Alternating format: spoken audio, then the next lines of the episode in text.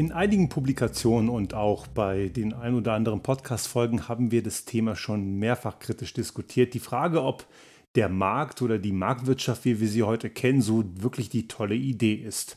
Und ich bin da ziemlich deutlich mit meiner Analyse und auch meinen resultierenden Erkenntnissen, ist sie ganz sicher nicht. Ich habe einige Male auch schon in meinen Beiträgen, auch in verschiedenen Publikationen geschrieben, das Einzige, was der Markt wirklich super regelt, das ist die Gier und die Ausbeutung. Also das Motto, der Teufel scheißt immer auf den größten Haufen, wird dadurch noch weiter manifestiert.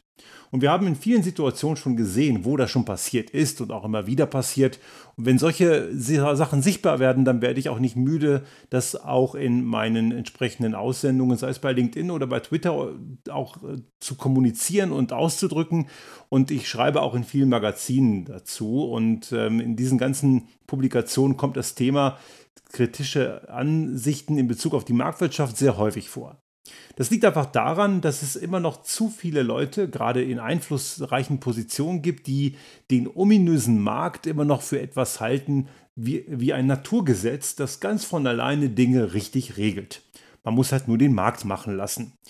Und auch bei der Klimakrise wird das wieder diskutiert und auch bei der Corona-Pandemie haben viele immer noch gemeint, der Markt würde schon die richtigen Lösungen finden, man muss sie nur lassen. Wohin das führt, wenn Kumpel Markt etwas regelt, das haben wir schon mehrfach gesehen. Gerade die Corona-Pandemie in der Anfangszeit haben wir auch eine Podcast-Folge dazu gemacht, wie das Gesundheitssystem kaputt gespart wurde und auf Effizienz getrimmt wurde, weil der lustige Markt einfach noch mehr Profit rausquetschen wollte. Oder auch wie im Kontext von Klimakrise viele Dinge nicht funktionieren, wenn man sie dem Markt überlässt. Dieses ganze Konstrukt der Emissionszertifikate, was ja auch immer noch von einigen als ein ganz probates und gutes Mittel bewertet wird, war ja komplett nutzlos, komplett wertlos. Es hat nie den Effekt gehabt, den es eigentlich haben sollte, nämlich die Begrenzung von Emissionen. Wir sind ja nach wie vor immer noch auf einem ganz hohen Stand der Emissionen und es ist nicht absehbar, dass wir den Trend wirklich umkehren. Und das, obwohl es diesen Emissionshandel schon seit ca. 15 Jahren gibt. Der Markt ist eben letzten Endes keine Naturkraft, keine Naturgewalt, die irgendwas richtig gut regelt. Im Gegenteil, es ist ein Konstrukt derer, die ohnehin schon viel haben. Es ist ein Konstrukt von einflussreichen Lobbyistinnen und Lobbyisten, Leuten, die in der Politik gut verwurzelt sind. Und ich habe jetzt zwar auch hier gegendert und den femininen Genus mit dazugenommen, aber meistens ist das eine männerdominierte Domäne, was mich wieder zu der Annahme bringt, dass Frauen in der Tendenz eben die intelligentere Teil der Menschheit sind. Aber das nur am Rande.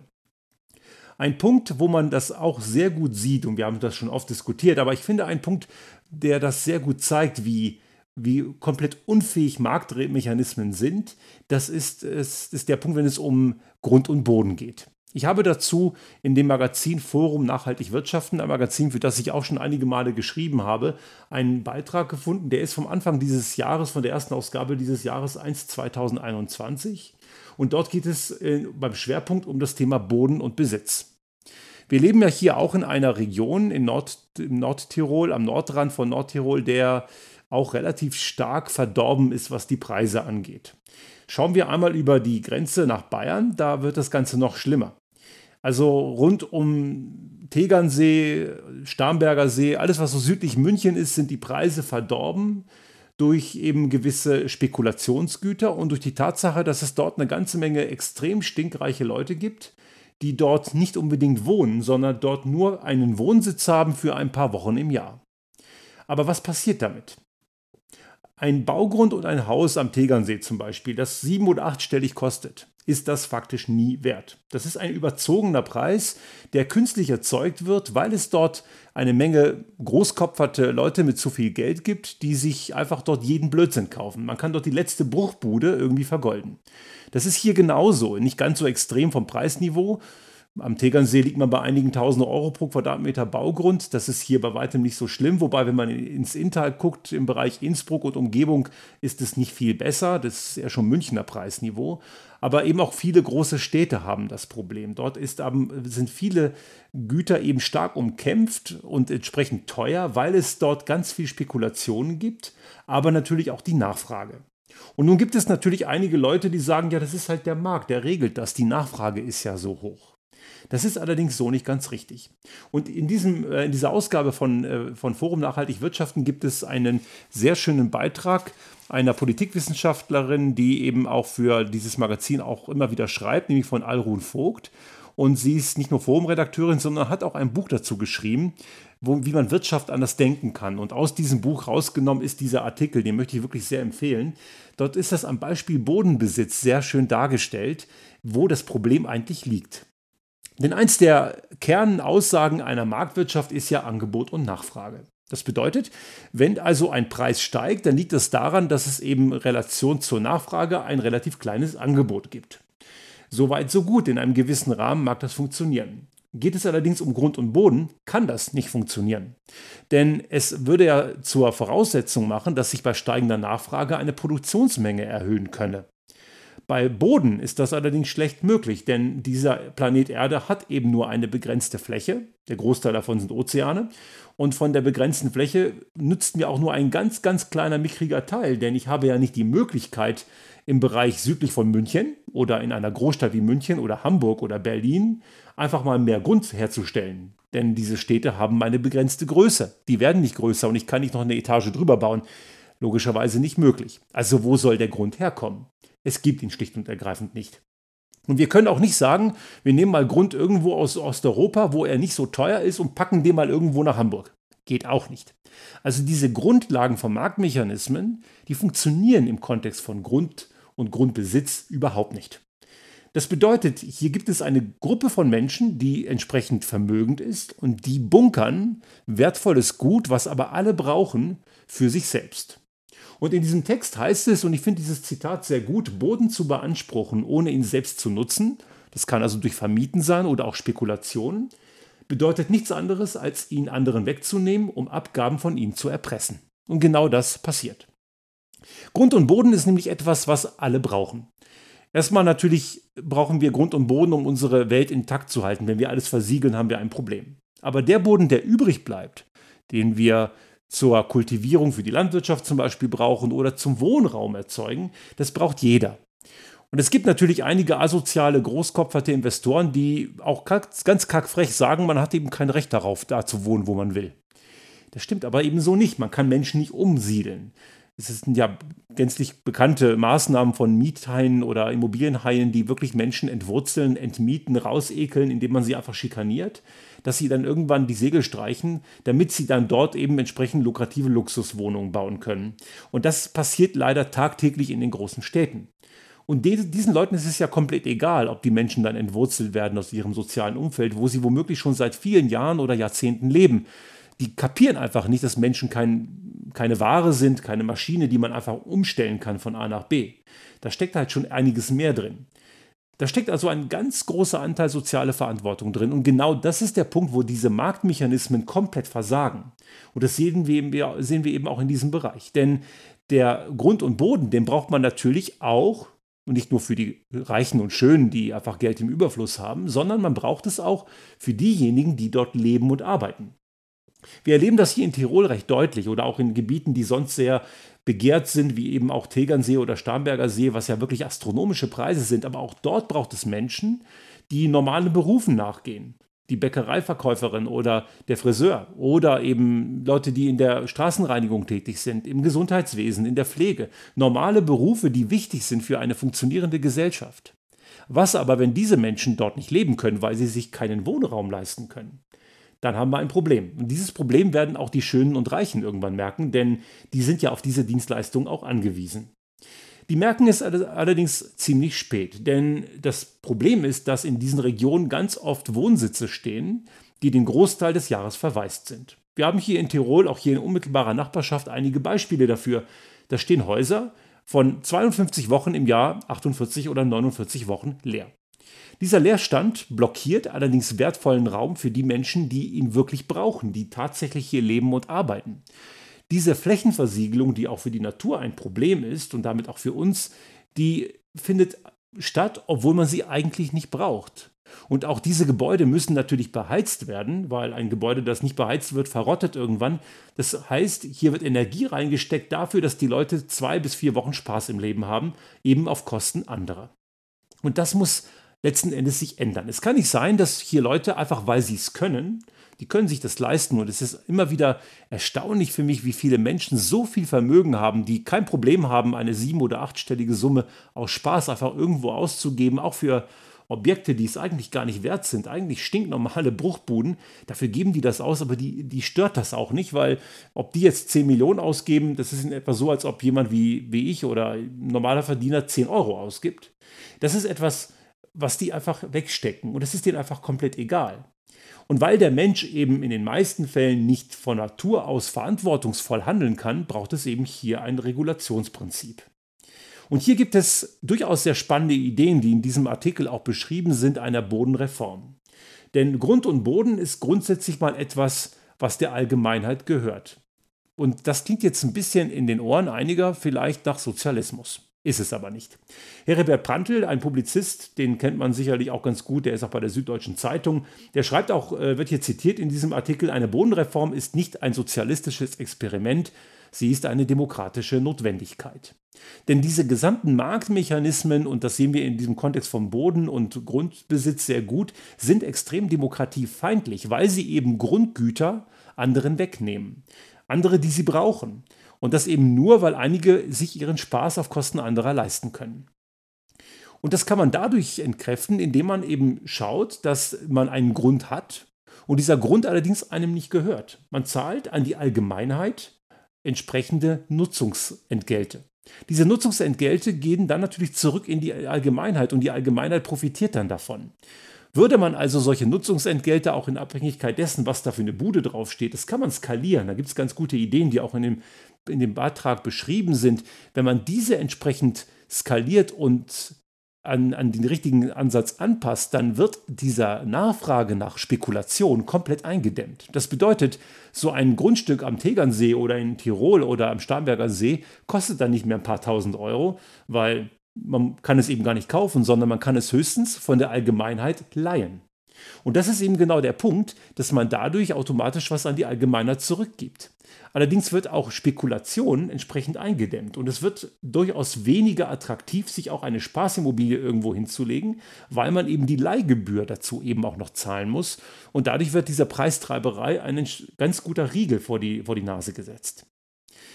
Das klingt jetzt sicherlich für einige Menschen, die das eventuell hören, ziemlich provokativ bis eben sozialistisch, was eben, ich habe das ja schon gesagt, nichts mit Sozialismus zu tun hat. Das geht in den Bereich der Gemeinwohlökonomie. Ein Begriff, der immer wieder fällt und über den wir auch nachdenken müssen. Denn auch ein solches Konstrukt erlaubt ja durchaus, dass Menschen, die vermögend sind, auch mehr haben als die, die es nicht sind. Denn diese typisch sozialistischen Dogmen gehen ja davon aus, dass es keine Vermögenden und Ärmeren mehr gibt, sondern dass alle wirklich gleichgestellt sind und dass es überhaupt keinerlei Innovationsantrieb gibt. Das ist ja hier nicht der Fall. Wer also viel Kapital und viel Vermögen hat, der kann sich auch mehr leisten. Das ist ja grundsätzlich okay. Aber das Problem ist, dass er nicht mehr auf Kosten der Allgemeinheit sich dieses erwirken kann. Der blockiert das nicht und heimst das ein und entzieht es dadurch der Allgemeinheit vor, weil er dadurch eben immer wieder einen Teil für dieses Nutzungsrecht zahlen muss und dadurch der Allgemeinheit was zurückgibt, wovon die Allgemeinheit wieder was hat. Und weil diese Preistreiberei dadurch eingedämmt wird und die Spekulation dadurch eingedämmt wird, bleiben eben auch Flächen für die Allgemeinheit übrig, die dann auch diejenigen nutzen können, die eben nicht vermögend sind und die wohnen natürlich dann nicht in einem großen Haus, sondern die wohnen dann in einer Wohnung und auch das ist okay. Man muss nochmal ein bisschen in die Historie schauen. Wie ist es eigentlich gekommen, dass es sowas wie Grundbesitz überhaupt gibt? Ganz gut kann man das erkennen und auch das wird in diesem Artikel beschrieben in dem Bereich der Besiedlung der Europäer auf dem amerikanischen Kontinent. Die amerikanischen Ureinwohner, die Native Americans, haben dort ihr Land, die sind gewandert, die haben ihr Land bestellt, haben es besiedelt, sind weitergezogen. Und dort kamen dann die europäischen Kolonialherren und haben einfach dieses Land beansprucht. Sie haben es den Ureinwohnern einfach weggenommen. Auch aus Australien kennt man solche Geschichten. Auch die Spanier und Portugiesen in Süd- und Mittelamerika haben sich genauso aufgeführt. Getreu dem Prinzip, ihr habt keine Flagge, wir stecken jetzt aber meine rein, also gehört uns das jetzt und ihr seid mal weg. Und da sie technisch überlegen waren, waffenmäßig überlegen waren, hatten die Ureinwohner dieser Region in den meisten Fällen einfach auch gar keine Chance.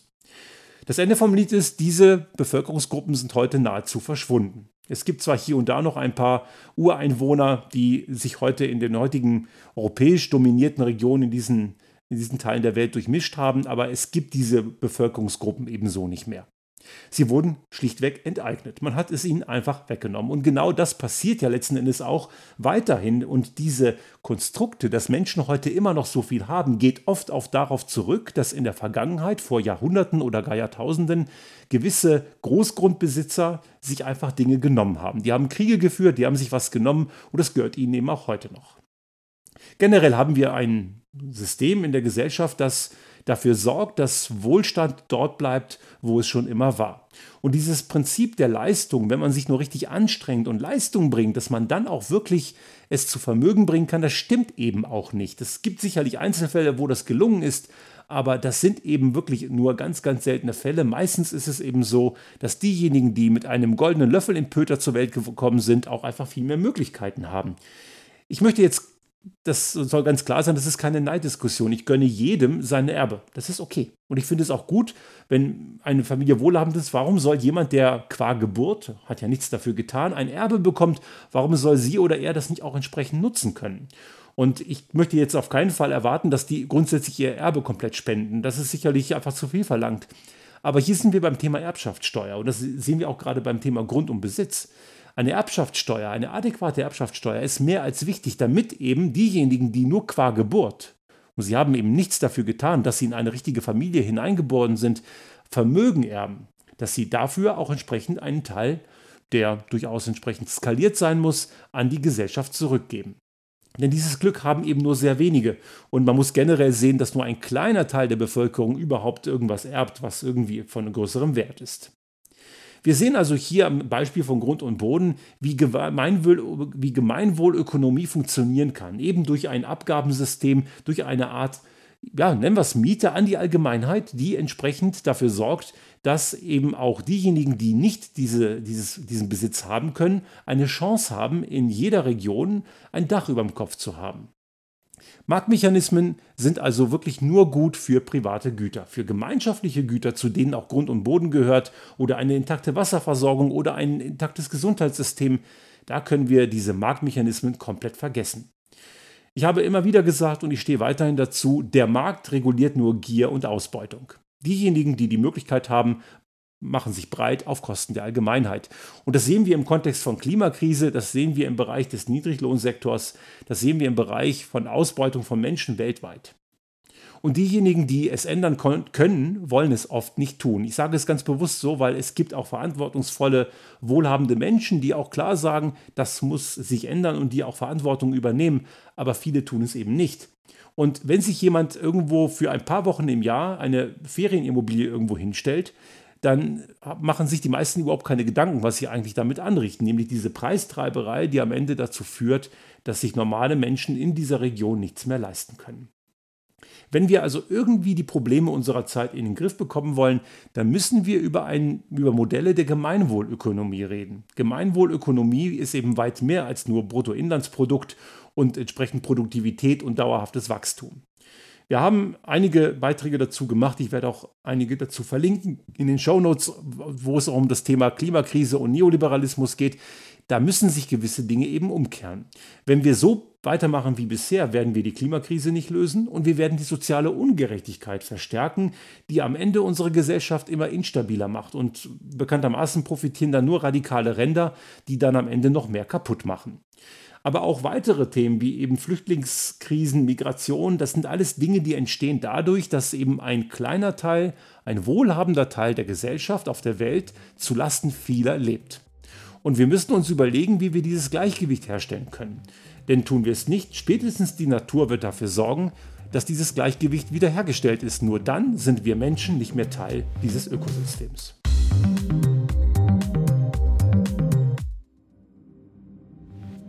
Sollte Ihnen unser Podcast gefallen haben und Sie auch künftig keine Folge verpassen wollen, dann abonnieren Sie uns einfach auf den gängigen Kanälen wie zum Beispiel iTunes, Spotify oder anderen Podcast-Hostern oder auch auf unserem YouTube-Kanal finden Sie immer mit dem einen Tag Verzögerung die aktuelle Folge unseres Restart Thinking Podcast und selbstverständlich freuen wir uns in Zeiten der Aufmerksamkeitsökonomie über das eine oder andere Like.